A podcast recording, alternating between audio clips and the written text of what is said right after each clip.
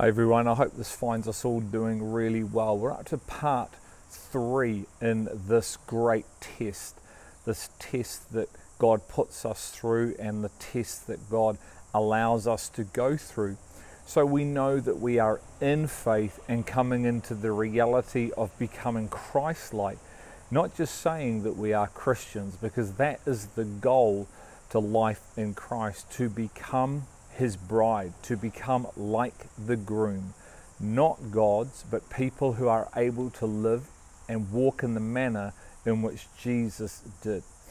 And so we're up to following God's instructions, and that's what we're going to look at in this part, and the reason for it, which are essential that we lay hold of the life that is for us in Him. In the part two, we looked at whom do we love, and Abraham was tested whom he loved the most. Was it himself or was it God? And we talked about the mystery being it's so easy to think it's about loving others, but the reality is if you love yourself more than God, you will have others in your heart which are idols. So there's two things that God needs to deal with. And so we looked at that and we're going to look at the second part of verse 2, which is around the following of God's instructions. It was imperative that Abraham followed the instructions that God gave him. So, Genesis 22 2, he said, Take now your son, your only son whom you love, Isaac, and go to the land of Moriah. And this is this part here, and offer him there as a burnt offering on one of the mountains of which I will tell you. And we see the word mountains used, not go to Moriah to the mountain, but go to one of the mountains of which I will tell you. And this entire illustration between God, Abraham, and Isaac is the exact same illustration and a direct reflection of the Father and the Father's ultimate sacrifice of His own Son, Jesus Christ, for our redemption and our reformation. The synergies that we're looking at here are amazing, and we are to comprehend each and every aspect of this truth. So I want to read again that second part of that verse in verse 2 and offer him, Isaac, there as a burnt offering on one of the mountains which I will tell you.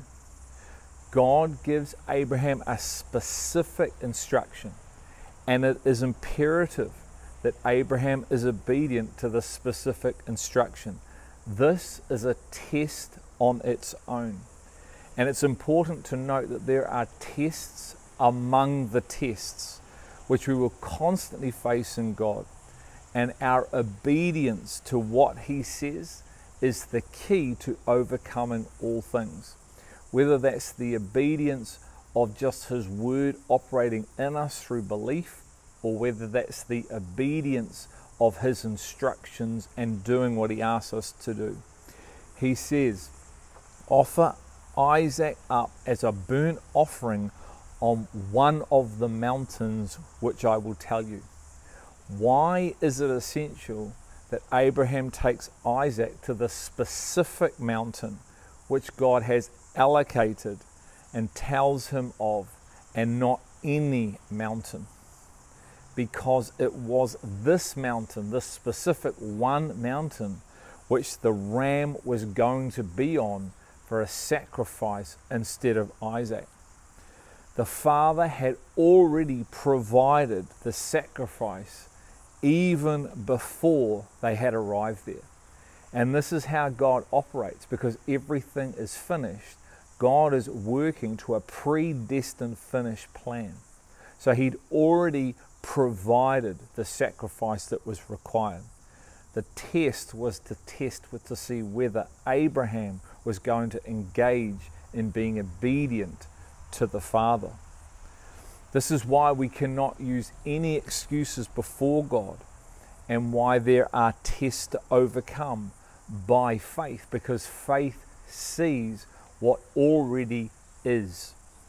2 Peter 1 2 and 3 Grace and peace be multiplied to you in the knowledge of God and of Jesus Christ our Lord. Seeing that, listen to this, his divine power has granted to us everything pertaining to life and godliness through the true knowledge of him who called us by his own glory and excellence. Now, it is our obedience to what the Father says that has us entering into this life or not. And this is why it is so critical that we do what the Father says. We must do everything the way He instructs. We must follow exactly what He says without any deviation from His word and voice. To fail to do what God says or to add to what God says and to put our spin on what God says is detrimental to the life that you and I can know. He's given us everything in accordance to His power to life and godliness. So it must be His power that brings us into this life. To do this is to sabotage and put in jeopardy the life that He died for us to experience in Him. It is utter and complete foolishness to be and to live like this. And we see Abraham do exactly as God instructed. Genesis 22 3 to 4. So Abraham rose early in the morning and saddled his donkey and took two of his young men with him and Isaac his son. And he split wood for the burnt offering and arose and went to the place of which God had told him. Abraham went to the mountain in amongst the mountains that God had told him. On the third day, Abraham raised his eyes and saw the place from a distance. When you and I are tested, do we do exactly what God says? Or do we come up with our own plans, our own thoughts, and our own strategies? Do we come up with what we believe is right or what others say is right? Exerting all of our time, our energy, and our resource into finding our own solutions? Once again, this is utter foolishness. Abraham did exactly as God said in this test, and so must we, which means we must be able to hear two things and live in accordance to these two things. We must be able to hear, number one, His word for the formation of His eternal life in us. And the second thing, we must be able to hear His voice for what He calls us to accomplish. In other words, the works that He has predestined us to accomplish before the foundations of the earth. We must be able to spiritually hear those two things. Now, the combination of both of these together is all part of the accomplishment of the Father's will, which is the purpose for His church.